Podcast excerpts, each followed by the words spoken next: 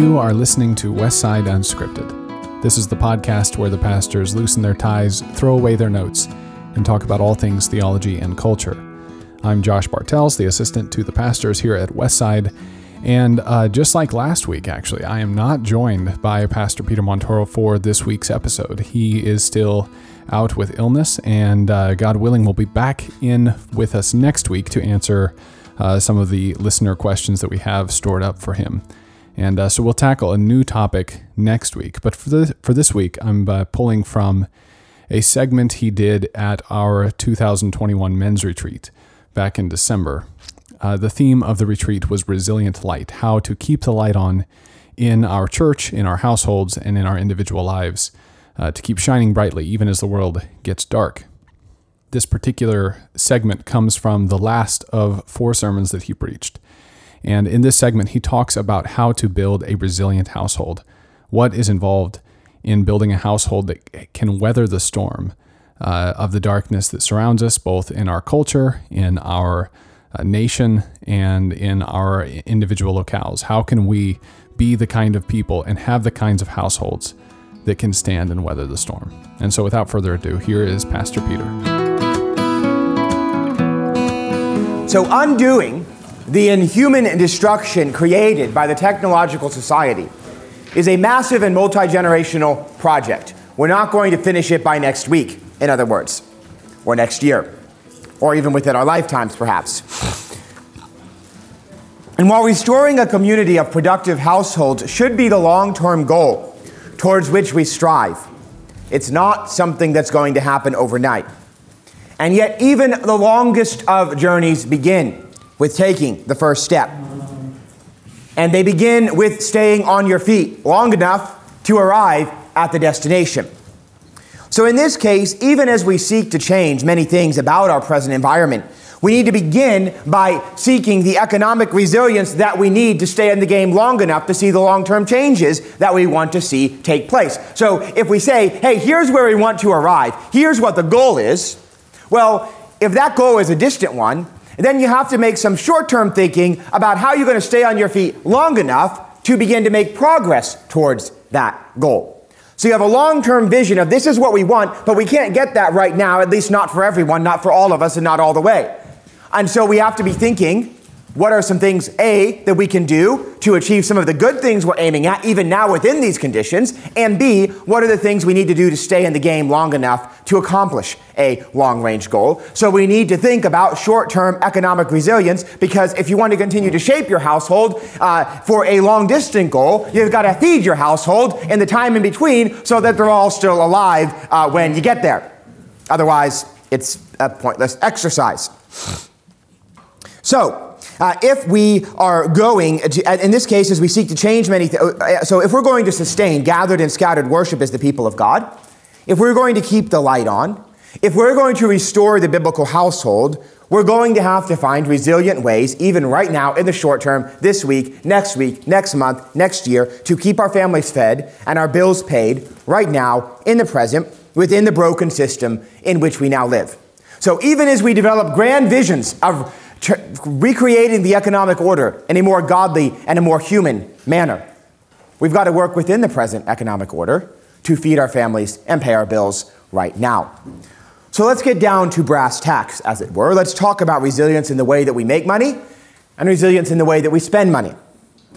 So the events of the past few years, past year and nine months or so, have revealed that there is no such thing as a secure job. Now, at the beginning, small business owners we're getting hammered.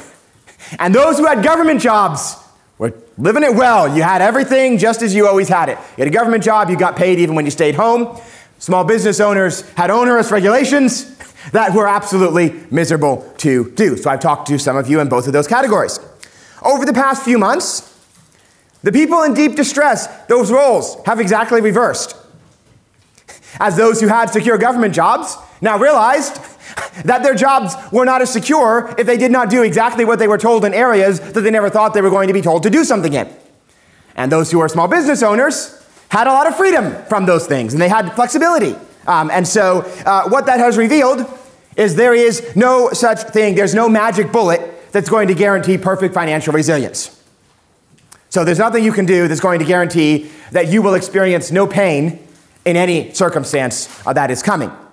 However, there are a few lessons. Most of these are from talking, some of them from reading that I've done, but also from many conversations that I've had with many of you uh, that I think are some lessons that we can learn uh, for future challenges. Uh, so the first is independence, the second is flexibility, uh, and the third is excellence. So, independence. In general, those who own their own businesses have more flexibilities than those who don't. You can't guarantee that your business will be a success, um, and you may face massive challenges and you're going to have significant risks. But at least if you're in charge of the business, when things aren't working out, you can pivot to do something that might work out better. So there's no way you can guarantee you're not going to suffer significant financial pain. Uh, but if you've been prudent in the way that you run your business, you can pivot in time to uh, stave off starvation, at least, even if you don't get all of the things you were hoping to get. So, even if you suffer a financial reversal, you're able to pivot, you're able to change, um, and so you have some flexibility. So, it won't protect you from hardship, but it can help you to avoid disaster. And my dream, because of this, because of uh, the, the, flexibility that independence brings, would be to see as many of us as possible pursue independence from the marketplace, to be able to employ one another and to work together to pivot in difficult times, uh, and to take the first steps towards creating a culture of productive, pr- productive households, a culture uh, that shows a different way of being human, a different way of feeding our families uh, than the world as a whole is exhibiting. So that would be a long range goal. And I would just say that as you're seeking to start a business, two things. One, um, be excellent. So don't expect everyone else to hire you just because you're a Christian if your work is lousy, right? Seek to uh, honor the name of Christ in the way that you do your work, right? And don't be offended if your work isn't very good and people don't want to hire you. On the other hand of that, if you have a brother in Christ in the community who you can hire, even if it costs a little more, as long as they can do the work, then hire them, help them out. Help us build connections. Let's be a network of connections where this is the easiest seedbed to start a business in all of the state of Washington. Wouldn't that be a wonderful goal? Where we have the connections and the resources, where someone is starting something new and they actually know what they're doing, and they, this is predicating, not just someone comes up with an idea. So don't be offended if you have an idea and someone else tells you it's a bad idea, maybe they're right. You should listen to them. Uh, maybe they're wrong and you should try. But, anyways, this is not about like getting really thin skin about everybody's got to support my idea, but the idea that we are actually a uh, full hearted and hard nosed at the same time, a community of individuals who know what it takes to start a business, and we have that that information that you don't get out of books that you get from learning other people. And so there's mentorship that goes on, and there's opportunities that take place, and there's networking that takes place. And forget all the BNI groups. This is the place you want to be if you want to be connected. Right? That's a vision that I think we should aspire to, and that will help us to build the independent resilience that we're going to need to survive and to thrive uh, in the times that are here and the times that are coming. And the second part about that is you need to be honest about where you are and what you can actually do. So just because you want to start a business doesn't mean that you actually have done the preparation that is necessary to do a good job at it. And so you should seek honest feedback from not just people who will cheer you on whatever you do, but people who will say, look, I know your, your aspiration is good, but you're not there yet. You need, to, you need to wait a little while. You need to apprentice maybe with someone else. You need to work towards it. You have some, some things you need to learn about money or about something else. So be willing to be honest about who you are. So it's good to have this vision that we should uh, be independent, but if you're not ready for it, you can make things worse uh, than they were before. Um, and so, really be honest. Not everyone is cut out for that. Some would be better working for someone else who has a vision and has an opportunity to start something. So, the first is independence as a goal, something that's more of a long range goal in many cases. But second, in general, those who have, and all of these are in general, there's always exceptions, right? pardon me, in general, those who have more than one option for employment have more freedom than those who have only one. So, if there's essentially only one employer who can enable you to support your family at the level that you're living, then that employer has a massive amount of power over you. The employer has the whip hand, and you basically have to do whatever they say. If you have multiple options because you have a lot of skills and you have connections, and if you, you know, can't have this job, you've got another job that will work equally well, then the pressure that you feel is dramatically less. even though you're in exactly the same situation on paper, when you have other options, the pressure that you feel is going to be dramatically less, and that's going to give you freedom. With optionality comes freedom. You can comply or not comply based on your conscience and as the decision would warrant, because you have another option should you choose not to comply and you lose your job. Uh, and so having more options is going to give more freedom. And so one of the things, C.R. Wiley, I've got a, quite a few ideas uh, from him about this talk about households. He has a book called Man of the House. We're going to try to get it in the bookstore. We haven't got it yet, uh, but it's a really good book that would be a good one to, to look at. Some of you I know have read it already. Um, but one of the things he talks about is turn your job into a trade school. So as you're working for an employer, so you want to be independent, but you're not in a place where you can be yet, well, approach your job with a skills learning mentality. What transferable skills could you learn at your job that you might be able to take elsewhere um, that would give you options? And be thinking about, don't, you know, always be one foot out the door, but be thinking about what flexibility could I have? If something went wrong here, what could I do instead? And have that in mind. That is going to help build resilience in the finances of your family. The third is excellence. In general, those who are genuinely excellent at what they do have more leverage than those who are merely average. Again, this is not always the case. Sometimes those who are genuinely excellent have a lot of people who envy them who want to stab them in the back at the earliest possible opportunity. That happens too. Uh, but in general, if you're actually good at what you do, if you're really good, if you're exceptionally good at what you do, you are more likely to be the last person to leave uh, than the first person to leave. Um, and so that is a principle. So, three things that we can do to develop, and again, none of these is a magic bullet, but often uh, in so many areas of life, it only takes a very small change, a very small intentional change, to see a massive reduction in fragility and exposure and a massive increase in resilience.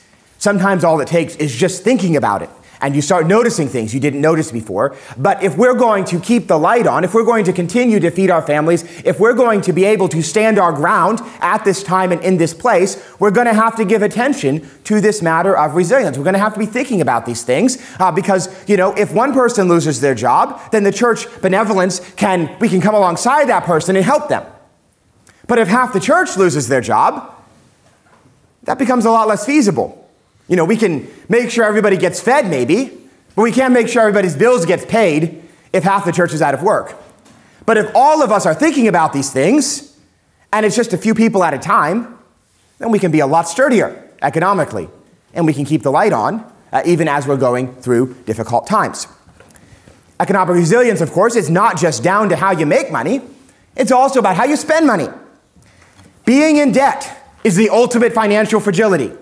If you've bought a bunch of stuff you can't afford, and you've got credit card debts, and you're overextended on a house, and you've bought a car you can't afford, then it doesn't matter if you have options. You can't afford to be without a paycheck.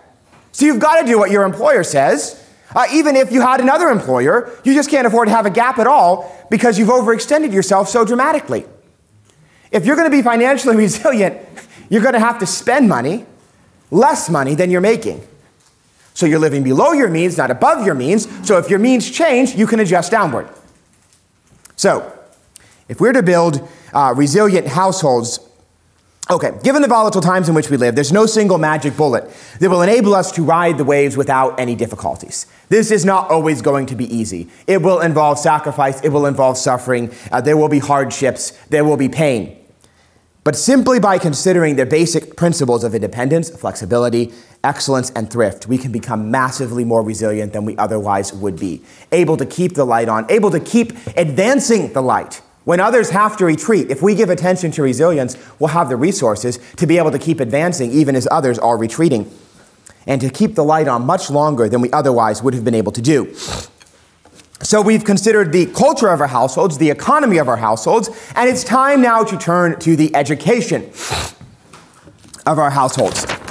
When we think of education, we tend to think primarily of academics, and certainly academics are a major part of education.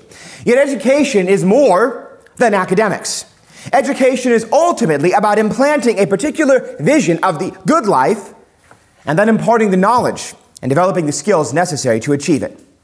Education is about implanting a particular vision about what is good and then imparting the knowledge and the skills necessary to achieve that good. So everything that, that, that, that is part of that task is part of what education is about. And this is a task that in the scriptures uh, is given primarily to fathers. It's your responsibility to see to the education of your children. That doesn't mean you have to do all the work of education. It just means you're responsible for the end result. And ye fathers, provoke not your children to wrath, but bring them up in the nurture and admonition of the Lord. That's talking about the task of education, of training them up in what is good in life and giving them the skills and the knowledge necessary to achieve that. Your children aren't only being educated when they sit in a classroom or open a textbook. They're also being educated, also being shaped by the media that you allow them to consume, by the books that they read, by the friends that they have, and by the tasks that they learn to perform. So, education involves all of life. So, the first point about education uh, is that education is more than academics. It's not less than, but it is more than. The second point is that edu- secular education is not going to form a Christian people.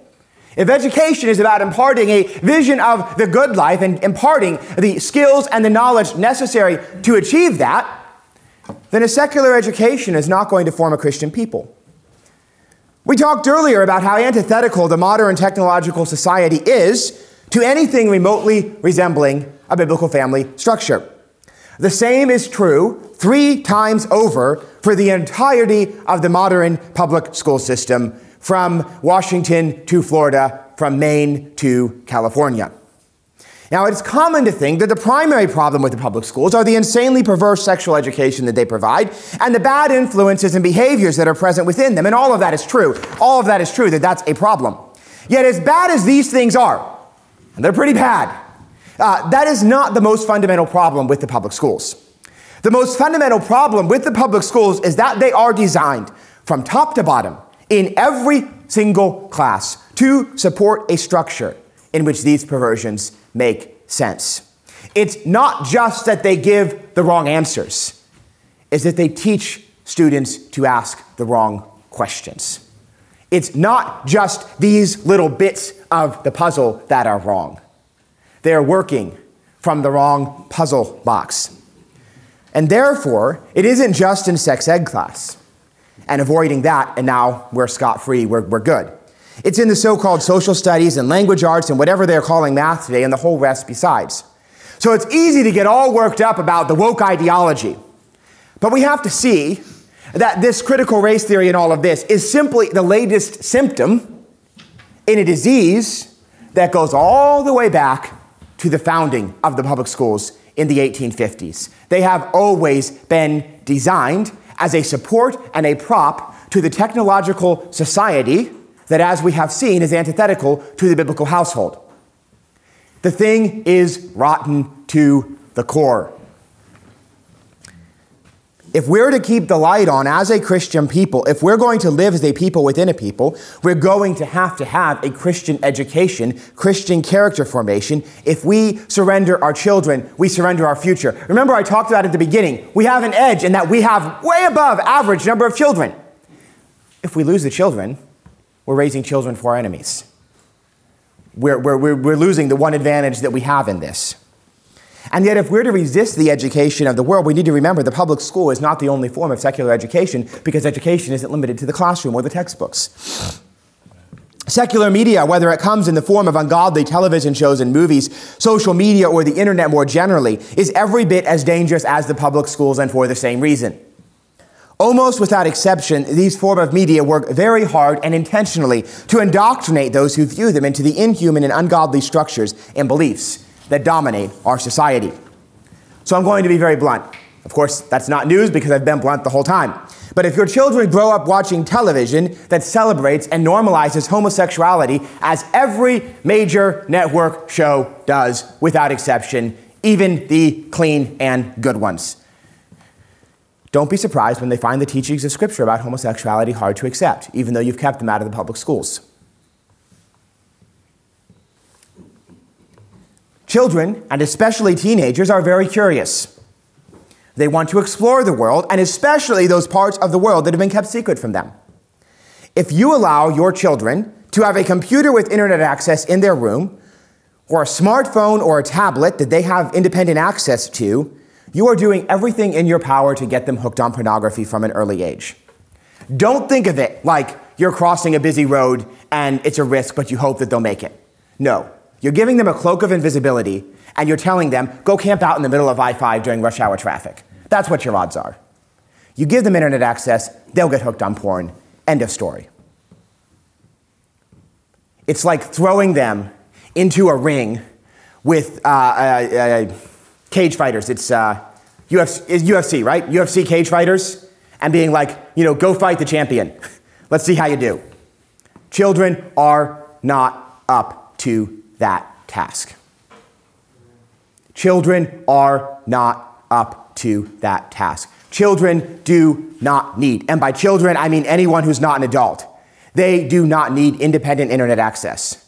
The only internet access they should have should be out in the open with a filter where you can see it and where their little siblings can walk by and see it. And you need to check the history, even under those conditions, and lock it down in the middle of the night so they're not up in the middle of the night uh, looking at things while everyone's out of the living room. You have to treat this like the conduit for poison that it is. Yes, we have to use the internet to do lots of things. We can't just, you know, for the most part, get rid of it completely. At some point, they're going to need to learn to use how to use a computer. But don't give them their own devices. I don't care if you have a filter on the devices. If they have access to the devices, they can get around the filter. Because there are people out there who are coming for them, and they will find them. And your children are not up to dealing with that kind of pressure any more than they'd be up dealing with a UFC fighter in his prime. And you just throw them in the ring and you're like, have fun. Don't do anything that I've told you not to do. It's not going to work. If you wouldn't trust your children to spend time alone in a brothel, don't trust them to spend time alone on the internet because there's more filth on the internet than there is in a brothel. And they will find it. And it will find them even if they're not looking for it. No matter how well you have trained them, young minds simply weren't designed to channel that kind of temptation. So we've talked about public schools, we've talked about secular media.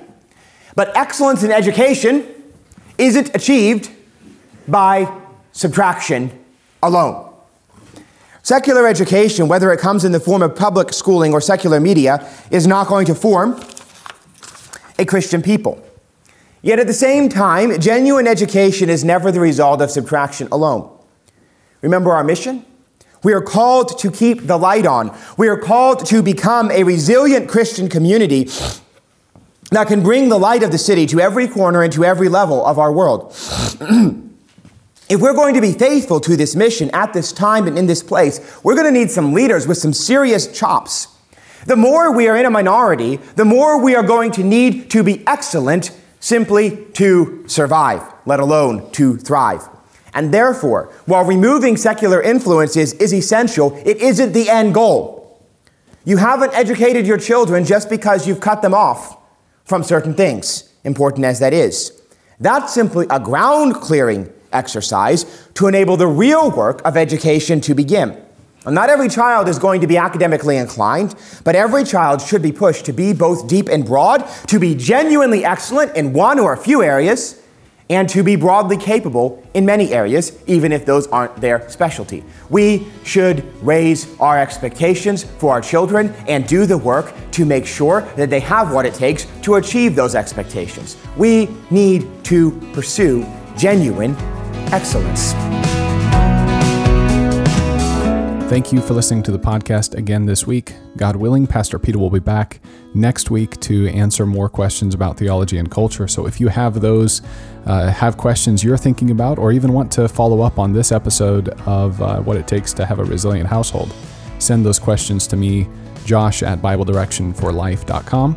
And if you want to find out more about the church, if this is your first time listening to our podcast, you can go to www.BibleDirectionForLife.com to find out more about us the sermon podcast of Westside Baptist Church is called Bible Direction for Life, and you can find it on iTunes and Spotify or wherever you get your podcasts.